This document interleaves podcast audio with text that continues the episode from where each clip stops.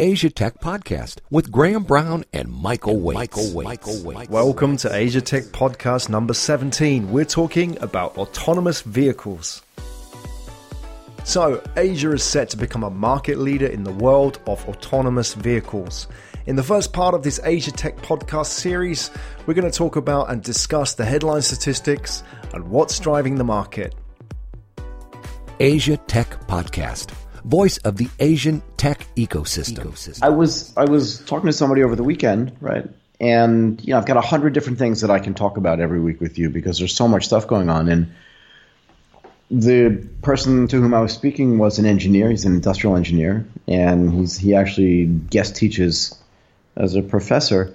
And he asked me what I did and what types of things interested me. And we started talking about technology and venture capital and investing. And the first thing he said to me was, "What do you think about autonomous cars?" Mm. And I literally said to him, before I even thought about the discussion you and I were going to have, was, "How much time do you have?" Because I've got such well-developed thoughts on this, and it's been something that's been so interesting to me since I first started hearing about it. And I think this is something people think about. You know, I started driving when I was sixteen years old, so that's a long time ago. And every time I stepped into a car, I thought, if I could be doing something else, and the car could just be driving itself. And then, of course, we had cruise control. Right. Right. And, and I remember one summer, this is a long time ago, one of my father's colleagues was going on vacation and wanted my dad to like watch his car for the summer. And I had been at summer camp, and when I was, you know, when I was at summer camp, my dad sent an email and said, "We're going to have a new car for the summer. And let me tell you what it does. First of all, it does its speed on its own. It automatically controls the climate inside the car. So if it gets too hot, it increases the air conditioning. If it gets too cold, it increases the temperature." You know, went through all these little, if the if the sound in the car is too high, it turns up the rate. All these things that seemed so futuristic in what we say, you know, like the Jetsons. And it was just like a Cadillac Eldorado, but it had all this tech built into it. And let me tell you, this was not like nineteen ninety. This was in the nineteen seventies. So maybe it was the early eighties, but I doubt it because I was too young. I probably wasn't even driving yet. And I even remember the color of this thing. But I remember getting in – I didn't believe any of the, the stuff that I'd heard. Did not believe it was possible that a car could do all that stuff, and yet it could. And that's when I first started thinking about, okay, when will this thing start driving? Why not? When will it start driving itself? You know, of course, flying, but that's a different subject altogether. But this concept of putting all this technology into a car is just amazing as far as I'm concerned. Well, we've been a bit burnt, haven't we? I mean, you go back to the Jetsons. If you look at those sort of magazines from the fifties, that promised us flying cars, you know, that would have been around, well, at the turn of the millennium, right? That's what we were promised. So I think people are a little bit wary that we're going to have this kind of sci-fi future for cars, right? But it's kind of coming through the back door, really, and it's made its own progress without the kind of the media hype, hasn't it? It it has. And it's funny because when I was going through the thought process of actually thinking about this episode, I thought, okay, what types of things will be impacted by an autonomous car? Or really what I like to call ground vehicles, right? Because I think it's buses, yeah. taxis, any kind of vehicle trucks. That has four wheels or trucks or anything, even two-wheelers, right? Three-wheelers for sure. And I started thinking about different shapes and sizes and what the impact would be. And I really, you know, I started making a list.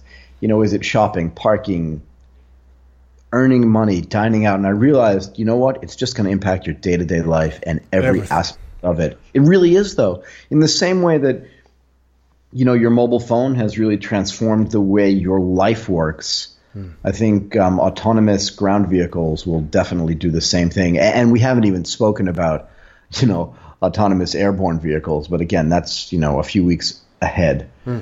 Let's let's just let's just talk about this. I mean, I believe that this is going to happen in Asia first, which is one of the reasons why we're talking about, about this. You, what do you think? Yeah, I mean, let's just have a look at the top headline stats on that, and then we can look at why we think it's Asia first. There's, there's a whole bunch of data coming out at the moment, and just let's sort of review some of that. Ford did their own research, so obviously they, you know, they don't have a vested interest in putting Asia out there as a world leader, but they found that eighty-four percent of Indians and seventy-eight percent of Chinese saw themselves as owning an autonomous car compared with only forty percent of Americans and thirty percent of Britons. So that was kind right. of interesting. And why is, it's amazing, right? And why is that? I mean, we talk in the United States a lot, but I think for the U K, it's the same thing. There's a car culture. Yeah. Right? And that car culture, I remember, again, when I was in high school, you know, some of my friends on the weekend would literally spend all day with their car, just messing right. around with it, fixing the engine, enhancing the tires, detailing, car detailing in the United States. Oh, it's yeah. a big deal, right? Um, well, it's a rite of passage, isn't it? For I mean, I, I think of those movies like, what is it, American Graffiti. Exactly. You know, that, that for me sums up the car. You know, it's not just, it's not about, you know, necessarily getting from A to B. It's, it's so much more than that. It's mobility, it's freedom, and all those kind of things it meant for, you know, those generations after the war. Sure. Sure. Completely. And, you know, the, all the building of the highway systems and the road systems and the connectivity between cities, a lot of that stuff actually takes place now technologically. And because, again, maybe in the same way that Asia leapfrogged sort of the desktop P C and laptop right. revolution and went directly to mobile, I think the same thing's going to happen with, let's just call it the millennial generation and their desire maybe not to own a car. It's just mm. sunk money. You know, I was looking around for statistics, and I think the best one I could find was that most cars are parked like ninety-five percent of the time. Right. It's a lot of waste, right. isn't it?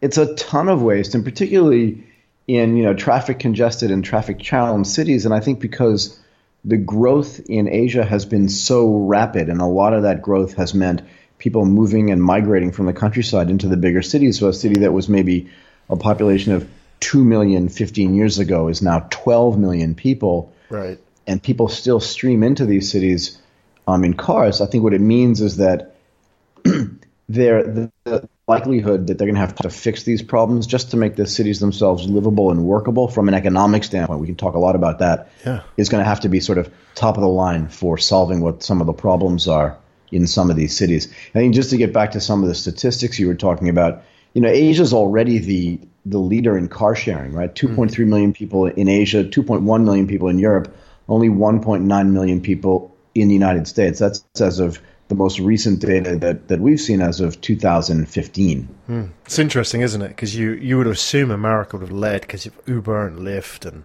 et cetera, right? Right. So I guess the question really is autonomous driving or autonomous vehicles, why? Hmm. Is this just sort of a toy for the rich or just some way for people to show off, you know, like, look, ma, no hands, I'm, my car is moving and I'm not going? Right. Or is this really addressing an issue that needs to get resolved? And I think the answer is it's solving a whole bunch of issues. Yeah. Well, we've reached breaking point. You, I know you mentioned about just for a city to remain economically functional. I mean, go to Jakarta. You know, have you ever tried to get around that city in like rush hour? I mean, ru- there isn't rush hour. It's like, you know, people get stuck in their cars for three hours, four hours at a time. I know people who abandon their cars in Jakarta, just leave their yeah. cars and get up and walk home. Right. I mean, the traffic congestion is just one aspect of this, right? And I remember five or six years ago when I was deciding to move to Bangkok, one of my friends who had lived here earlier, and this was pre-B T S, but even post-B T S, I don't think, I think population growth has kind of taken care of all the positive benefits from a traffic and congestion standpoint that the B T S has had. And for those of you listening that don't know what the B T S is, this is an elevated train, so it's like a subway above ground. Um, and it's done a great job of actually creating mobility in the city, but not such a great job of helping the traffic and congestion, because as the city gets richer, people buy more cars, right? Mm. Um, and the government, because cars are manufactured in Thailand, right? We talk, we've talked about this before in a different context, but Thailand is the second largest manufacturer of Japanese cars outside of Japan, with the first being the U S. It's amazing. You wouldn't think it. Think about that. So the Mitsubishi Pajero that I own was actually made in Thailand. And Toyota, Mazda, Isuzu, all these companies, and Honda, all these companies make cars here. So the government obviously gives incentive for people to buy new cars. Um, but let's just talk about, so there's traffic, and one of the downsides of traffic is pollution as mm. well, right? Now, Bangkok turns out to be not such a polluted city. But again, let's get back to this concept of how how the traffic impacts the economy. Before, I, as I was mentioning earlier, before I moved here, one of my friends who had lived here had said to me, if you're going to drive around to do your errands, you should really only plan on doing two things every day. Hmm. And the reason why was because you just get stuck in traffic.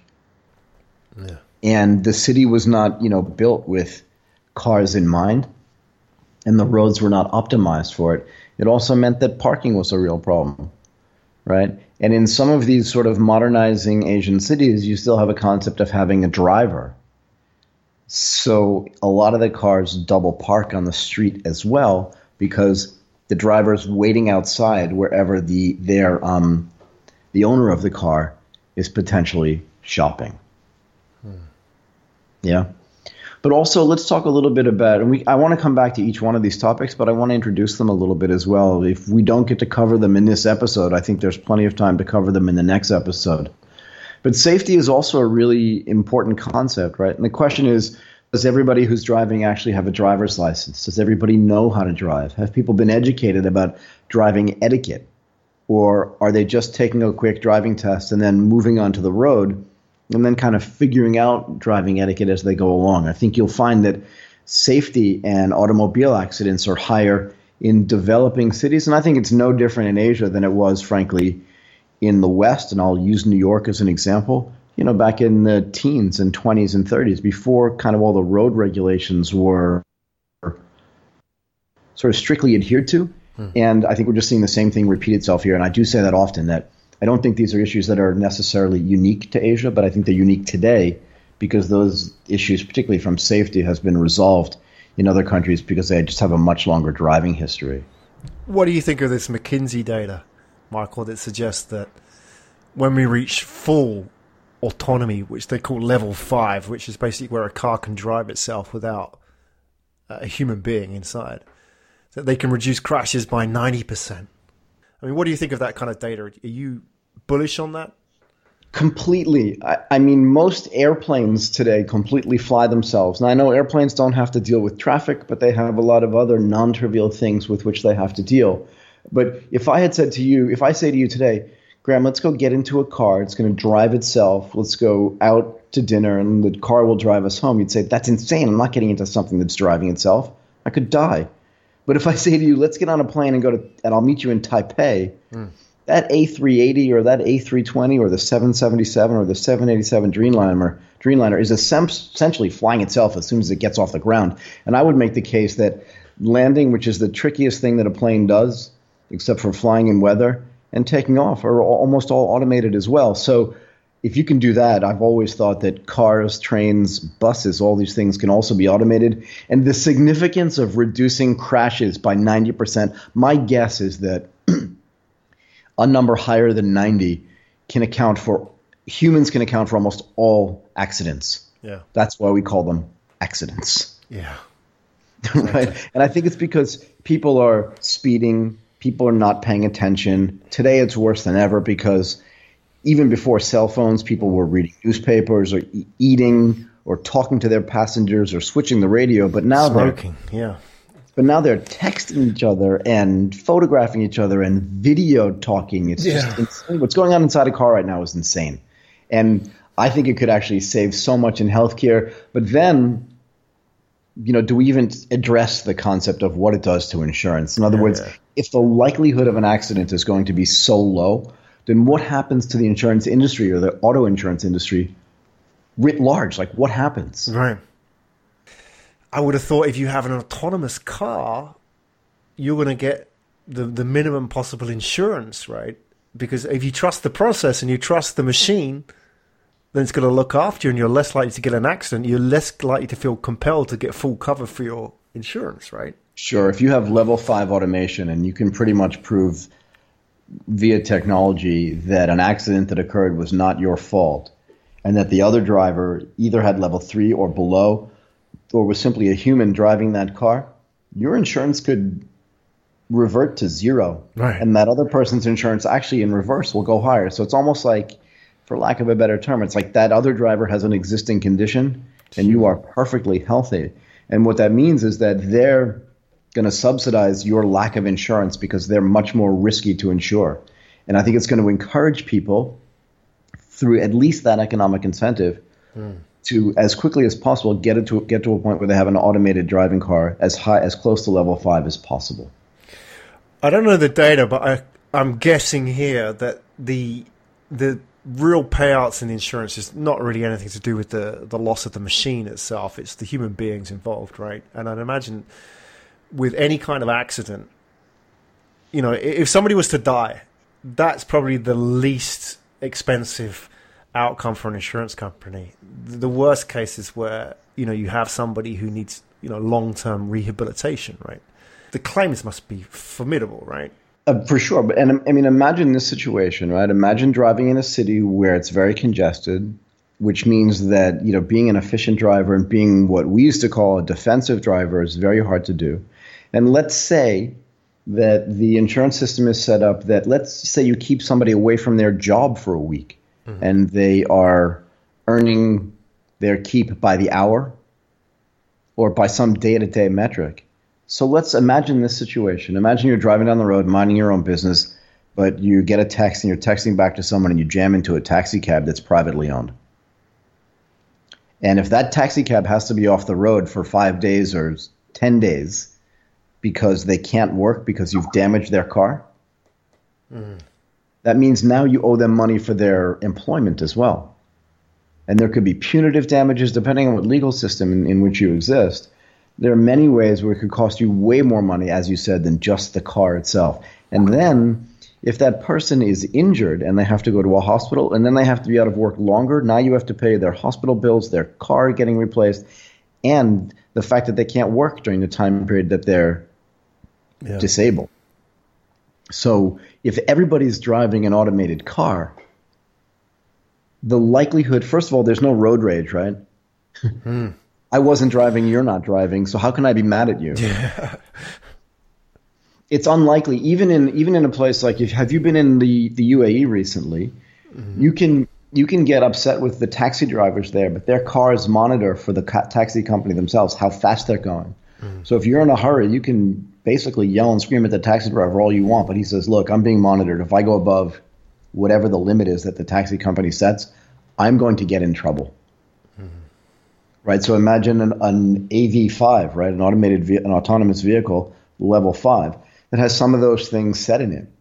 And then imagine, you know, arriving at a toll booth. No one's going to pay money anymore at a toll booth, right? All all of those functions are going to be automated as well, and to speed up traffic, particularly on highways. Mm. I mean, the implications of this, just again, like you said, from a safety and economic standpoint, just in that little sector alone are going to be huge. But then the question is, what happens to all the people that earn their living in the auto insurance industry? Right. Right, because revenues there are going to drop precipitously, I think. Yeah. Well, it seems to be a market which has grown exponentially, isn't it? I mean, over the last few decades. What, insurance? Insurance, right? I mean, in terms of, you know, from where it started out to where it is now, you know, I, I, and you've got to ask, what kind of value does it really add to the whole industry, right? I mean, it's just there because it's it's a hygiene factor, right? In driving a car, you got to have it. It doesn't add any value beyond just, you know, the basic cover.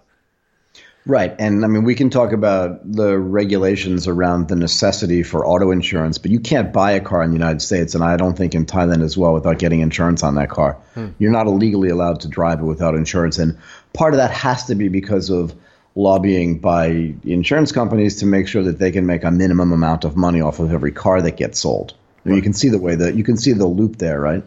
Yeah. Right, he, so what happens? What happens when the cars are autonomous? Then what do they do? Well, it's going to be interesting, isn't it? Because, you know, one of the big problems is for younger drivers and insurance, and usually it's the case that younger drivers will get insured on their parents' policy, right? Correct. Because they get insured as an extra driver or whatever it is, and then they can, you know, build up some kind of history and then get their own. But if you're a young driver, going out and doing it yourself, the fees are punitive, right? I mean, it's they're punishing, like the, the premiums that you pay for even the most basic of cars. So that's going to be really interesting because then, you know, that's a whole market which is effectively being priced out by the fact that they can't afford to insure their vehicles, right? Absolutely. And I think the other end of the spectrum is just as bad, if not worse. Let's say you've been driving since you're eighteen years old and now you're sixty-five or seventy. Or let's say you haven't been driving, so you have no driving record and your spouse dies, or your you have to move to a place where you need a vehicle to get around, but you've never had insurance before, mm-hmm. and you buy your first car, again, not autonomous, when you're sixty-five years old. Yeah. Those premiums for your insurance are through the roof. But if it's an autonomous car, first of all, it's much safer because the car can see for you, the car can hear for you, the car's reflexes are better than yours. You just get into the car, go to the store, do your shopping if that's what you're doing, or go to visit your friends. Right? You can make the case that online shopping is going to take the place of regular shopping, but it's not going to replace going to see your friends yeah. a mile away or two kilometers away. It's not going to happen. And if you can get into a vehicle to do that, that's going to be really beneficial, and that requires sort of autonomous uh, vehicles to do that. This stat that you brought up earlier, Michael, that the average car spends ninety-five percent of its time parked on your driveway or whatever it is, yes. right? Or not not being yes. driven. I think that's going to be interesting, isn't it? Because that stat is now going to become unavoidable for, I guess, a couple of reasons. On the one hand, you know, now there's this option that you don't need to have a car. We're starting to see this with car sharing. But, you know, I guess the bottleneck in car sharing is the human being driver, right? You can, now you can eliminate that. Sure. But there's also this other one that people actually want cars not just for their utility value, but for the status value, which is, you know, I've got a nice car, it's parked on the driveway, et cetera, et cetera, all that kind of stuff that goes with that. But that's kind of being eroded as well, because we talked earlier about, you know, American graffiti, that whole sort of status going that associ- wrapped up in the car is being maybe offered by other things as well now. People maybe don't see the car as the only thing that's the uh, you know, badge of status. There are no, I mean, I mean, I was having dinner recently, and I sat near somebody who's a jewelry designer, um, globally renowned actually, which I did not know before I started this conversation with them. And their whole point was that the whole point of the conversation centered around the fact that people are no longer interested in using expensive brands to um, to get status. And I think cars are going to be the same way, right? In a way, having a really expensive car makes you look stupid, mm. right? So for people growing up today, like when I was a kid, I just I wanted my own car. Like that was it, because having my own car meant I could have a girlfriend, I could go pick up my friends, I could do all these things. It made me cooler than I really was if I could have my own car. And the kids that had a nicer car, you know, were showing off how wealthy their families were. The, there was a lot of status tied up in that car. But today, maybe that's in a cell phone, maybe it's in a tablet, mm. maybe it's in a laptop, maybe it's in some other piece of technology that it gives you the same freedom. I mean, how cool would it be if your son was standing with his friends and said, just give me a second, I'm going to hail a car. And boom, in three minutes it showed up. They all got in and they got to go around, and it cost them four dollars or whatever it is, four hundred yen or five hundred yen in your neighborhood. And then they got out of the car, walked away. They never had to clean it. They never had to put gas in it. They never had to change the oil or do anything. And they never had insurance for that. So all that extra money that they have now is available yeah. for other things in the economy. That's amazing. And maybe that's cooler than saying, I've got a Chevy Camaro. Totally.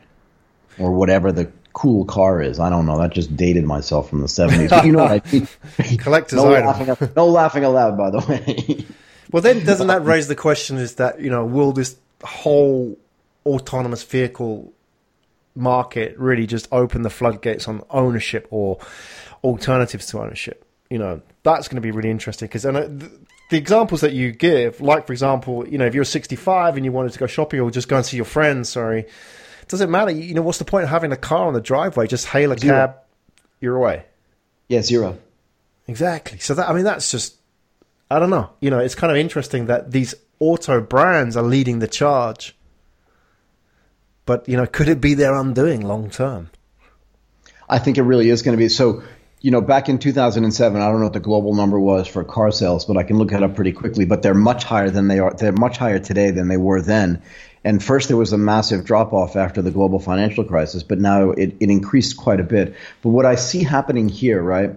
So, You don't, in, let's say you live in Bangkok and you need to get to a train station in the morning. You take a motorcycle taxi, but let's say you don't live near a motorcycle stand. Just ten minutes before you want to leave, you just order up a grab bike. Mm. And you're done. And that bike, that grab bike costs you twenty baht or thirty baht. It costs a dollar. And you can get to the station. It completely disintermediates your need for any type of owned transportation, right? Because it, it has the automatic convenience of having your own motorcycle, and yet none of the maintenance hassles of doing it. Mm. It's really beautiful. And that thirty baht or forty baht that you save every day turns into, you know, five hundred baht pretty quickly. And now you can go out to dinner with your friends if you're a teenager. Mm-hmm. But so here's here's the way I here's the way I look at this. Right? I mean, there's a, there are a lot of things to talk about, but let's just back off for a second, and let me give you an example in my mind of what I think an average day would be like for an autonomous car. Let's say you own one, right?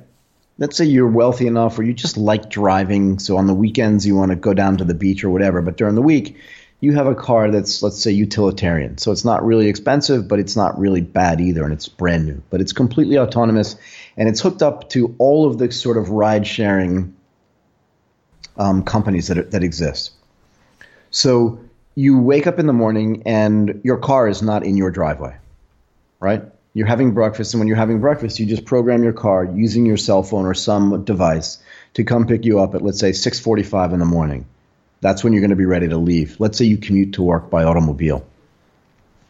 Your car comes and picks you up. It's been parked, by the way, in a remote area because real estate remotely is less expensive than it is, and there's no traffic on the road because most of the cars are not being used, or people don't own, everyone doesn't own a car. You get in your car at six forty-five. Let's say it takes you thirty minutes to get, get to work. When you, when you get out of your car, your car doesn't have to park at your office because it's irrelevant for you. You get out of your car and you program the car of what types of rides, what time um, to accept those rides, and what fares you're willing to accept during the day because you expect to leave work at six o'clock. And you just program that into your car. And your car essentially drives around whatever locale you've told it to do, right? And if it needs gas, it pulls into a gas station and gets gas. That's perfectly set up, by the way, for autonomous cars. That gas station knows what kind of car your car is. Hmm. And what type of fuel to put into it. It also knows, based on your license plate or some identifying factor, how to charge you for it, which happens automatically the same way you, you get out of an Uber today and you don't know what it costs necessarily, but it just automatically gets charged to your account. And no one's afraid of doing that, right?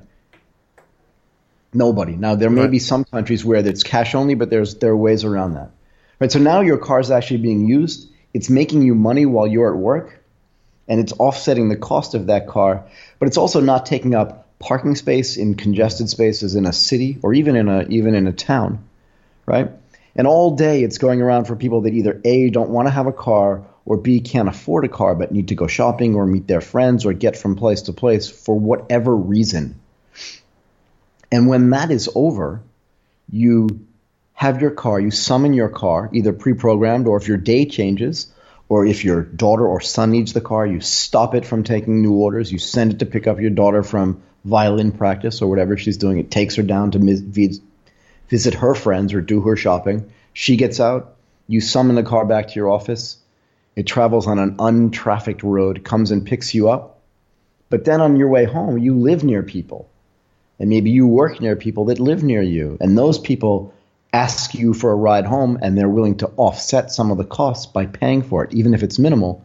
So now there are four people in a car as opposed to one people in a car. And if you look at the statistics, most cars in almost every city in the world have less than two people in it. Hmm. So Pretty it's cool. Creating incredible efficiency, right? And incredible savings, and it's good for pollution, and it's good for traffic. But also you're earning money by having that car. And when you get home at night, let's say you go out to dinner that night. So you have your your dinner partner join you. You can even go pick them up automatically. Mm. They come join you. While you're at dinner, your car again either does some more work or maybe it just takes a break. You drink at dinner, right, because you enjoy wine or beer or cocktails, but you don't want to drive drunk, but you don't have to. You get into your car. It takes you home. It drops off your dinner partner at their house. And then if it's done for the evening, let's say it's ten o'clock at night, well, now there's a bunch of people out in the city that are drinking and partying and doing whatever. But you send your car to a specific place that you like or a specific time frame. It picks people up. It drops people off. Everybody's safer. And then when it's really done for the night, maybe it needs gas. It goes automatically gets some gas. And then it goes to a remote area and parks. In a place where there's a ten-story parking garage, it parks itself automatically and then goes through the same process over again. That's only part of it. But that's what I think is going to happen. It reminds me a lot of our discussion about Airbnb in the sense that, you know, like with ownership of a car and Airbnb being, you know, owning a property, there's a lot of redundancy, isn't there? There's a lot of waste.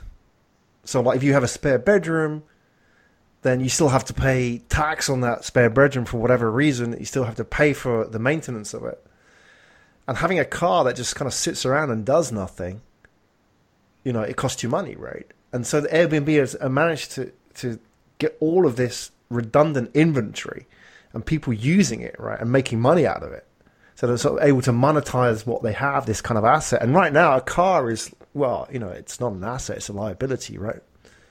As soon as you buy it, it goes down in value. So there's a way that you can turn a car into an asset, right? And it can generate an income for you.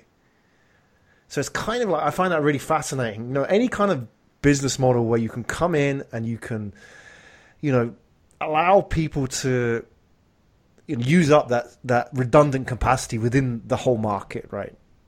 And there's a, there's a, a ton of that in the auto market, as there was in Airbnb, and Airbnb is chipping away at that and making money out of it. Absolutely. I just find that fascinating. Your your scenario that you described, you know, that could be a way for somebody to say, well, okay, I'll buy an autonomous car. Maybe it's more expensive than your average car, but I can make this income on it. So it's kind of like creating a passive income for you, right? In a way right. that you would buy a, you know, a studio apartment or whatever and rent that out to, you know, professionals. Right. So then, and you just, you just hit on one of my favorite words, and that is professionals and professionalization. So we talked last week and the week before about professionalization in the Airbnb market for business, for business travelers, right? And what does that mean? So, you know, the eBay model of starting with P E S and then moving into sort of higher level products and then real businesses taking over that whole process and using it as a marketplace and a platform for buying and selling things. So I see the same thing, the same possibility happening in the car market. So right now we have Uber, and Uber provides kind of a generalized service, both from a moving humans around and other types of logistics like delivering food. But maybe I have a different idea about how that service can take place. And let's say I live in a city, and my idea is I want to buy twenty cars, and I want them to be the top, top of the line, and I want them to be used for proms or for weddings or for special events, and I can decorate them for you. I can do a whole bunch of sort of bespoke things for you. Now I'm professionalizing the aut- autonomous car market, and now I can charge more too because it's now a luxury product. You're never going to buy a stretch limo right today, but you may take one to your prom or to your wedding. But in the same concept, I can now professionalize the use of an autonomous car or an autonomous ground vehicle and say, use it for this special event, rent it out for these things. And it's autonomous, so everybody can now enjoy it. You don't need a driver, and you can program it internally to do so many different things. And that, again, is another way to monetize, right? So this whole concept of – and there are plenty of people worried that like automation and making things autonomous are going to make people lose their jobs. I think that that is going to happen to a certain extent, and we can talk about that again later. But I also believe that some amount of human interaction or sort of human intervention is going to be really key at this point, in the same way that we talked last week about the professionalization of the of the um, places for people to stay for business and for business travel. And the same thing is going to happen. You're going to see niche companies pop up where right. individual people, instead of buying twenty-five apartments and then renting them out on Airbnb or on metro spaces or places like that, that people are going to create their own versions of Uber that have their own specific niche. And I think people are going to be able to make money that way. And what does it mean? So where are they going to get the money for that? Well, it's another business line for a bank or for a lender to make money from that as well. And it's relatively straightforward to figure out the metrics around that too. So this is just another way to use crowdfunding, and all of the technology that we talked about can create another entire ecosystem only because cars and ground vehicles have become autonomous. Mm-hmm. Yeah, I'm thinking about, what are your thoughts on this, Michael, is that what, beyond the sort of these niche niches that you talked about, you know, how it's going to kind of disrupt the the status quo of city life, because, you know, you talk about the car being, you know, pivotal to everything that we do in, in our daily lives, right? And, and mobility really is what we're talking about, right? So, for example, you know, people buy apartments in the center of the city and pay a premium for that because they don't have to commute, right? Exactly. And then, you know, you have parking lots, which are, you know, if I look at a parking lot and think, wow, that is just the most no-brainer business model in the world. Where you just buy, you don't need people to operate this thing. You don't need to, you, you know, people who run parking lots, you don't have to worry about customer service and stuff like that, right? You know, it's just an easy model. Will we need parking lots anymore? You know, well, that's the question. So you have you have companies in Japan, Park twenty-four, right? During the deepest part of the recession in Japan, a lot of these companies went out and bought land right in the center of Tokyo because they could not be used for buildings because the rents that they were earning were too low. Now it's different today. But companies like Park twenty-four and Times Parking, all yeah. these companies came in and bought up land because the return, the yield that they could get by literally putting a non-staffed parking place there, yeah. completely automated. You came into the parking place, got a ticket, it probably took a picture of your license plate, you parked, and it raised up something behind your car so you could not pull out. Well. And even if you could get past that, which maybe you could, then you couldn't get out of the gate without paying, right? But the returns on those things were incredible. And if you look at the stock performance, I'm guessing from, I don't know, two thousand two to two thousand seven, the stock returns on some of those companies were great. And remember, they bought a lot of land too, so there were ways for them to make money. But parking lots, I think, in an autonomous vehicle society, particularly downtown, are going to go away. Mm. Think about this, too. I want to go out to dinner with you or with a friend. We want to drive there, right? Ah, but I can't go to that one because I can't park there. Yeah, exactly. That doesn't exist anymore in, in an autonomous vehicle society because you just get out of your car, you walk away, and that car takes care of itself. Mm-hmm. But think, but think about the implications of that, too. Let's say – you know, I want to buy some clothing or some shoes and I don't want to order them online because I want to go shopping with my friends and I want to do something social, or even even the restaurant. And I say, oh, I want to go to this place, but there's no parking. I don't go. Yeah. But I just don't go. So it, it, it stymies that part of economic activity.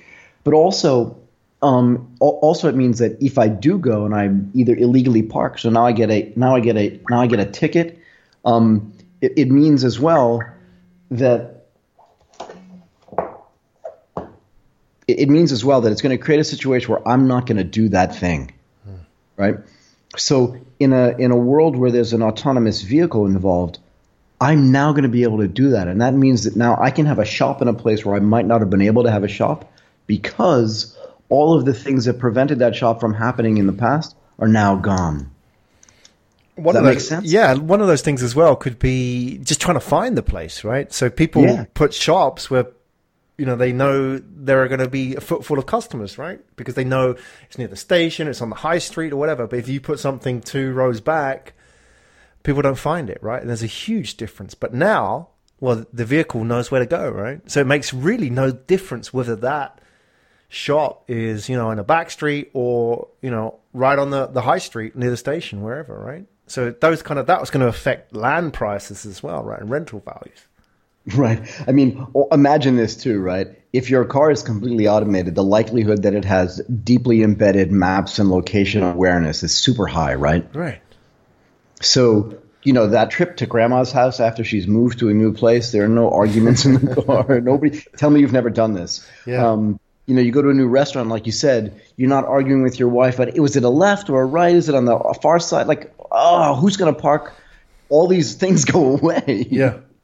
You're laughing, but I really believe that that's true. You get in the car and you just program, here's the address, get me there. It seems and too sure. easy though, right? That That's kind of my skeptical brain is thinking, that just seems too easy, right? There's something we haven't seen here which is going to make the whole thing difficult, right? I don't know. I, I don't know. Is we blindsided to something? It just seems too easy. It seems too good. It seems like it's going to solve too many problems.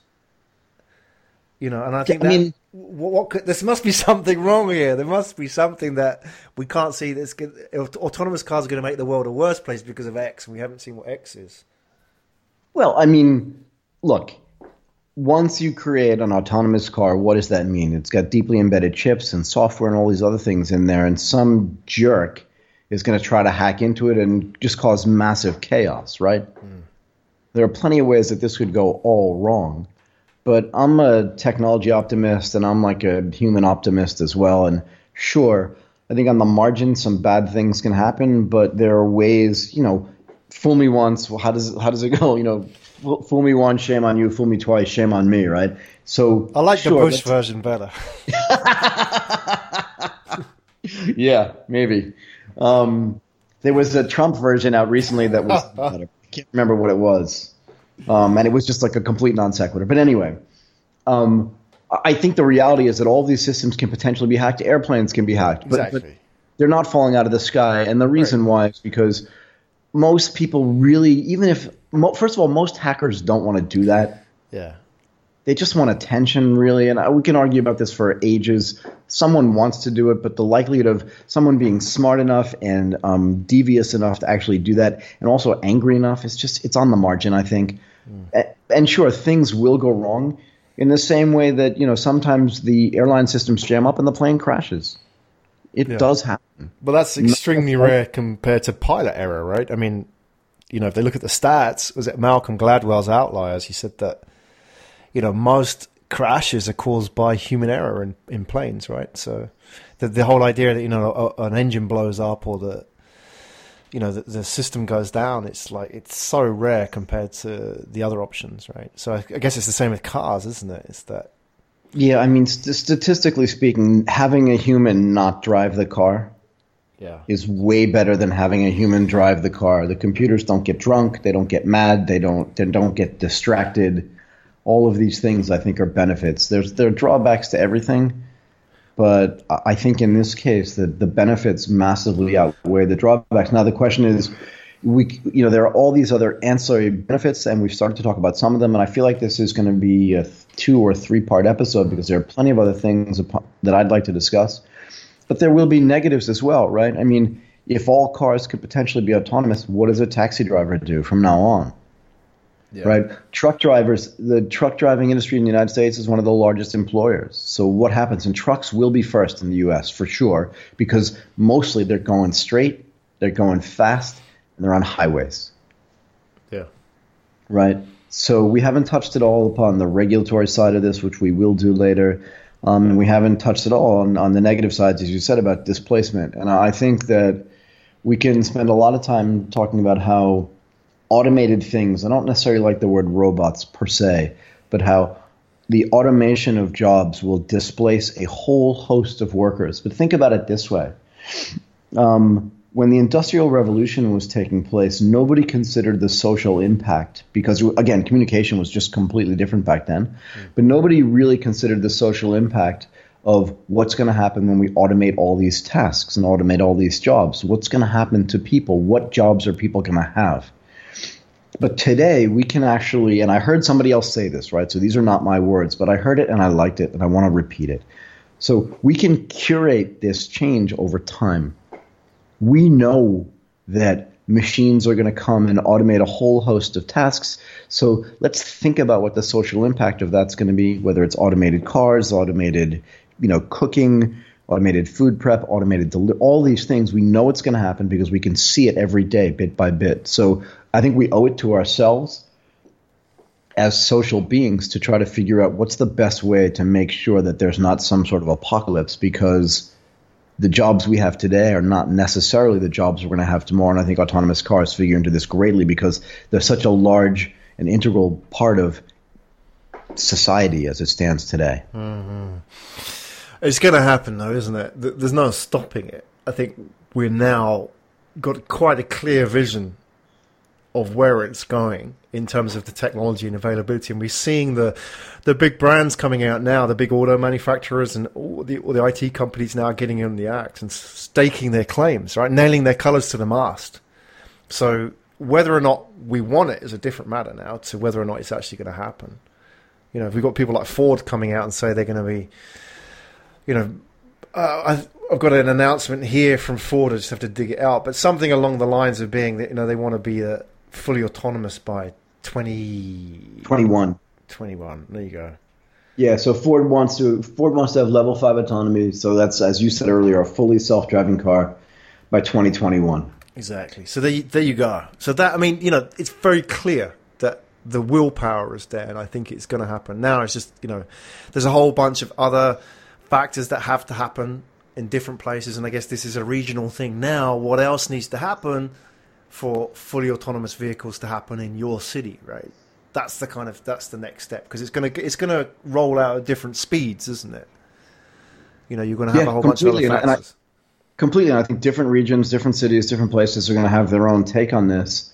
And I, I think that it, it actually requires a much longer conversation to do that. I think it actually, this may be the perfect place for us to pause, because I really want to cover some of this stuff in our next episode as well. So yeah, if that's okay sure. with you. Yeah, we've got a whole bunch of other stuff on region by region analysis, right? We can walk sure, through each and we one. haven't talked, we haven't talked at all about, um, you know, some of the key factors that's driving this thing, what's going to happen with all the data gets accumulated here, you know, what happens to labor and production and all these other things that are associated with it. But I, and I do want to cover them, but I don't want to cover them any less in depth than we've already covered the things we've already discussed, if that's okay with you. Yeah, that's fantastic. Looking forward to it. Okay, let's take a break from this topic and let's do our weekly segment on surprise. What makes me the happiest. That's a big surprise. And to be fair, I get a lot of feedback from this. I have people that listen to the podcast a lot, and they always say to me they really look forward to the end when we talk about that's a big surprise. Mm. So let's talk about this a little bit. There was an article in Tech in Asia about um, what they were calling. So this company called Code Republic, which is an amalgamation of a few venture capitalist companies, and they want to be what they're calling the Y Combinator of Asia. All right. And I, you know, I was thinking about this today. I don't like when anybody wants to be the A of B or the, yeah. you know, X of Z. I, I don't, you know, no matter how much I love Porsche, I don't want to be like the Porsche of podcasters. I just want to be really good at having discussions. Mm-hmm. I don't want to be the Porsche of anything, right? So now I don't want to be the Y Combinator of Asia. I, I just don't like that concept, because it means you're just going to keep following and copying something that somebody else does. And we'll talk about this forever, but I just don't like that business model, right? Anyway, they had three companies that went through their, their their sort of process, and we can talk about all three of them, but I really want to focus on this one because I've done some math around it, and I don't get it. hmm. It's and I won't be surprised if some of these companies that come out of the Y Combinator of Asia um, go away. So let's just talk about my, my least favorite company here, and this is a company called Base Connect. So what does Base Connect do? Base Connect says there are four million S M Es in Japan. You live in Japan. I used to live there. You know what most of these companies are like. Um, and that they want to sort of aggregate all of the data that's associated with these these companies in Japan, because they say something like sixty percent of these companies don't have enough data associated with them, and they want to be able to create sales opportunities so you can know what the company does, who the key people are inside those companies, and they want to sell this to people and what they're calling sales attacks. Did I get that right? Attack list, wasn't it? An yeah. attack list. This yeah. is such a classic Japanese use of English yeah. language. No English speaker would ever use, but it's an attack list. It makes me nervous just talking about it. Please don't attack me. Anyway, um, so I was reading through this, and you know, I was doing some math, right? If there are two hundred sixty days in a normal year, that, that creates weekend days, about one hundred five weekend days. What they want to do is they want to have each search cost twenty-five cents. Hmm. Okay? So to get to thirty-two million dollars a year in revenue, I'm trying to get this company to be like a billion dollar company, right? So to do that, I figured you have a five times multiple, which is two hundred million dollars. And I'm just trying to figure out mathematically how many searches that would have to be a day. Right. What did you arrive at? Well, it's something like three million searches a day. Wow. At right? twenty-five cents a pop. Yeah, so if it's three million searches a day, it gets you to about seven hundred fifty thousand dollars of revenue per weekday, right? That's at twenty-five cents a pop. That's one hundred ninety-five million dollars a year in revenue, so it's a little bit more than three million dollars. And that's out of out of four million companies, they're expecting seventy-five percent of them to get at least one search a day. And I was trying to go through and try to find out how many B two B salespeople there were in Japan and how many people would want to create these attack lists. And to be fair, I couldn't find out, but just based on what I know about Japanese economic growth over the past thirty years, it's been essentially flat or close to zero. Mm. Based on what I know about what's been happening in the S M E and S M B market in Japan, um, and based on the fact that it costs – To to get a Bloomberg, which probably has most of the data that most people would want for most relevant companies. And I know that's only for listed companies, and a lot of these companies aren't going to be listed. But a lot of these companies, if there are four million of them, are going to have two to three people in them, are not going to be worth targeting for attacks, to be fair. Yeah. Um, sorry for the sarcasm. Um, and what that means to me is that I don't think there are going to be three million searches a day. Mm-hmm. And even if there are five hundred thousand searches a day, you're talking about thirty-two million dollars of revenue a year. And, you know, it's just, if a Bloomberg costs twenty thousand dollars a year, you can have three people using it. They can do a bunch of searches on there. And then you get all these sort of embedded um, financial data and financial analysis and global markets and all the other stuff that comes with a Bloomberg. I just don't know why somebody wouldn't just get a Bloomberg, right? And the other thing, too, is most of these S M, S M Es or S M Ps, as they're called in Japan, their staffing's probably not going to change every three months or every or every day for sure. And what that means is that once you've kind of done a search on it, you have all the information. So it wouldn't surprise me if these companies went out of business pretty quickly, because I'm not talking about the S M Es. I'm just talking about the data search around these companies, right? Because mm. once you do a search on it and create your attack list, how many times a year are you going to do that? So again, this is my, I don't think it'll be a big surprise if this company and the money that gets invested in the winner of the Y Combinator of, or one of the three winners of the Y Combinator of Asia sort of competition. It's not a ton of money. I believe they only get seventy thousand dollars, so it's not a lot. And it's not for a lot of equity either. I believe it's like somewhere between five and seven, maybe seven percent. But it just feels like if you have seventy thousand dollars to burn or to give away, you know, I have, an, I have a bank account in Singapore that's readily available for depositing them. Well, what did you what did you think of their their ambition? They said that they're going to have all four million small, medium-sized businesses in Japan covered in their database. Do you think that's a? I mean, I don't know what would be required to do that, but with seventy thousand dollars, it's not going to get you that, is it? It's not. But also, I, I think if you look at the age bracket of the owners or the proprietors of those four million businesses, I think you can discount the fact that most of them are not millennials. And if I look at the business owners that I know, and I don't generally like to generalize based on my own experience, but I think a lot of them are going to say things like, what? Mm.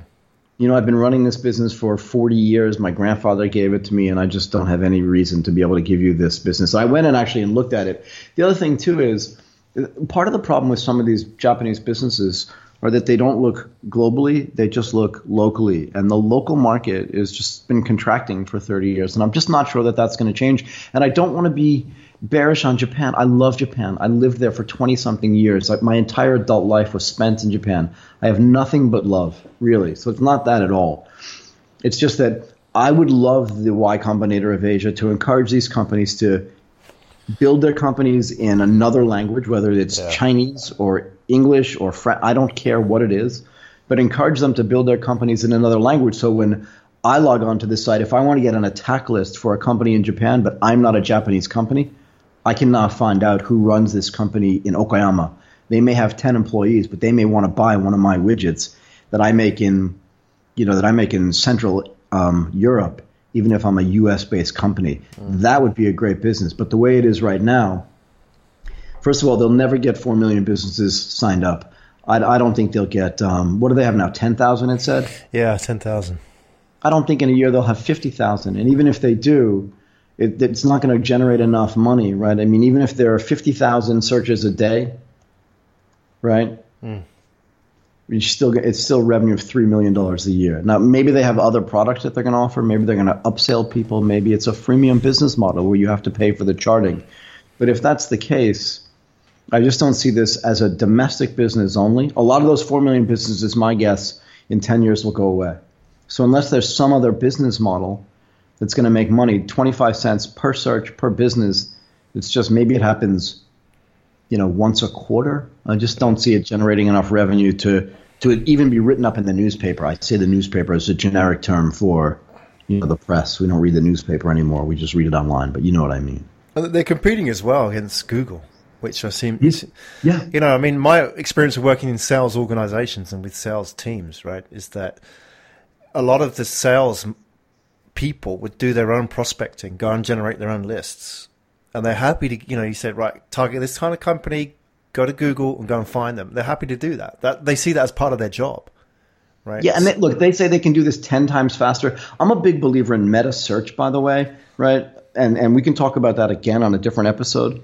So I think there is a place for meta searches, meaning if I type in hamburger, I don't want to know how to make a hamburger. I just want to know where the hamburger shops are, right? So I like to eliminate all the noise that exists on Google and even on Facebook by doing meta searches, which I think are really um, important. But in this case, it's way too meta. Yeah. Way too meta. And, and I don't think that there's a lot of noise around getting this data. Now, remember, it's always, it's also impossible to get data on a lot of these non-public companies because they don't have any incentive to give it to you and they don't have any obligation to give it to you either. Hmm.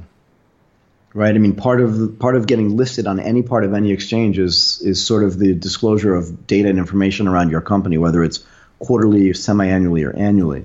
And these these companies, these four million S M Es, if they're listed already, you can get the information on Bloomberg. If they're not, just the likelihood of them giving out information to you, which they haven't done maybe for two generations, I think is really unlikely. And that's what gets back to this. I don't think it'll be a big surprise if this company, Base Connect, unless they really change their um, their business model, if it just goes away. There was a similar, I mean, we're going back we're going back into print now, but there was a similar publication. I'm sure these exist for a lot of trade publications, a lot of verticals as well. I remember in the U K there was one for the advertising industry. It was called A L F, I think. It was a big, thick book. They published it every year, five hundred dollars I think it was. Right. And it had every ad agency, every media company, and every director in that company. And that's what you paid for. The problem is is that, you know, after a month of getting the, the fresh book off the print, you know, you were the, the, the five hundredth guy to call that director. Are you have you got A L F on your desk? Are you phoning me because you've got that on your desk? And, you know... Right. So that's always a problem, isn't it? And, you know, uh, by the end of the year, it goes out of date. So right. And the annoyance factor is just huge. Right. All right. So right. That's Base Connect. So. Yeah, Base Connect. And look, there are two other companies on there that we can talk about, but they have similar problems. Maybe we'll use them as that's a big surprise for next week. But I kind of like to do things that are more topical. I saw this on the news this week, and I don't want to spend a ton of time talking about it, but I just don't think this company ever gets to scale or revenue that's that's worth – um. you know, investing in, to be fair. Do you think but again, a, I think, is there an inherent problem with the Japanese approach to startups that they, they just kind of scared of going abroad? They're too domestically focused? Because that seems to be, I don't know, it seems to be something that I see a lot in these startups, right? You know, why are they focusing on the Japanese market only, right? You know, I know it's well, a big was, market, but it's a shrinking market. Right. I mean, I was going to make the point that if, you know, the, it brings up a, f- a few questions. One is, What's the what's the validity or the strength of the people that are actually going through this um, this program, right? Yeah. Because if that's the winner, what does it say about it? But second as well, what does it say about the overall state of the development of startup and seed stage companies in Japan if these are the three winners that um, Code Republic chooses to kind of go through their program? Right. So I think it does it does beg that question as well. Does that back up to your earlier point about being the Y Combinator of Japan? There's a, there's a, lot, there's a lot to do with that, isn't it? To being being a knockoff rather than... Yeah, and remember, you know, one of the things that Y Combinator did, I believe, was create this whole TechStars universe, and that, that is global now. Um, and and also remember, Y Combinator is not based in, in Silicon Valley necessarily, so they look all over the country. But yeah, the model has been... It, it exists, but it also iterates all the time. And this is the biggest problem that I have with companies that are just copycats, and that is you don't know what the next iteration is. So you're always looking backwards as opposed to looking forwards, and you're just trying to copy somebody else's model. Like, do something new. Japan's a different place, and there's no reason why it can't be better, but you've got to get over a bunch of hurdles, right? We talked about this before. Is it okay to go bankrupt? What happens to your reputation? Will you ever raise money again? Will your parents ever talk to you again? Yeah. Will you ever get a date again? Shame. If you fail this? Do you know what I mean? So in the U S, it's almost like a badge of honor. I failed three times, and then I succeeded. I don't know if you get a second chance or a third chance in Japan, um, and I'm not confident that you do, but I don't think a model that sets you up for that and that publicizes that is necessarily very good in today's environment. Anyway, that's why. Hey, just before we finish on that note, I want to ask you um, your thoughts. twenty, twenty uh, graduates in the latest batch in Code uh, Code Republic's batch just come mm-hmm. through. After twenty-two were women. Yeah, I don't, I don't, I don't like it. Um, but I don't think that's a Japanese problem per se. I think that's a global problem. I mean, Uh, one of my contacts on LinkedIn today, I was very happy about this actually, one of my contacts on LinkedIn today said they had a speaker who was male canceled. They wanted to replace him with a female. Any recommendations? And there was just a deluge of people making recommendations for successful females in the startup world who could replace this person as a speaker. That it, it warms my heart really, because I think people are starting to figure out that there's got to be kind of like a groundswell of this. Yeah. You can create this regulation or that regulation, but I really think at some level you just need to shame people into doing the right thing by doing the right thing right in front of their face while they're doing something wrong. Yeah, I don't like the fact that there's two out of twenty-two. I want society to encourage everybody to kind of have the same opportunity, really regardless of any categorization. You have a good idea? Do it. Just do it.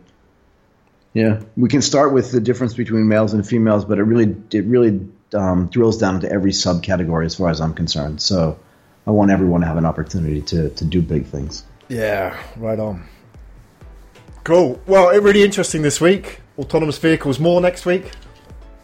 Yep, plenty more next week. If you have any follow-up or any questions for us, you can hashtag us Asia Tech Podcast. You can tweet me at, at Michael Waite. You can look for us on SoundCloud. You can look for us. Oh, we're there now. Excellent. On on YouTube. You can look for us on our website. Please um, please subscribe in any one of those places, and definitely come back to feedback for us. I'm happy to answer, answer any questions. I'll even give out an email address. Just, just come back to me. You've been listening to Asia Tech Podcast. Find out more at w w w dot asia tech podcast dot com.